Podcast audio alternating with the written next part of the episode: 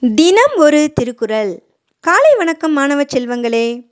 அதிகாரம் இருபத்தி ஐந்து அருளுடைமை. குறள் எண் இருநூற்றி நாற்பத்தி ஆறு. பொருள் நீங்கி பொச்சாந்தார் என்பர் அருள் நீங்கி அல்லவை செய்தொழுகுவார். பொருள் அருள் அற்றவர்களாக அறம் அல்லாதவைகளை செய்து வாழ்பவர்களை அறத்திலிருந்து நீங்கி தம் வாழ்வின் குறிக்கோளை மறந்தவர் என்பர்.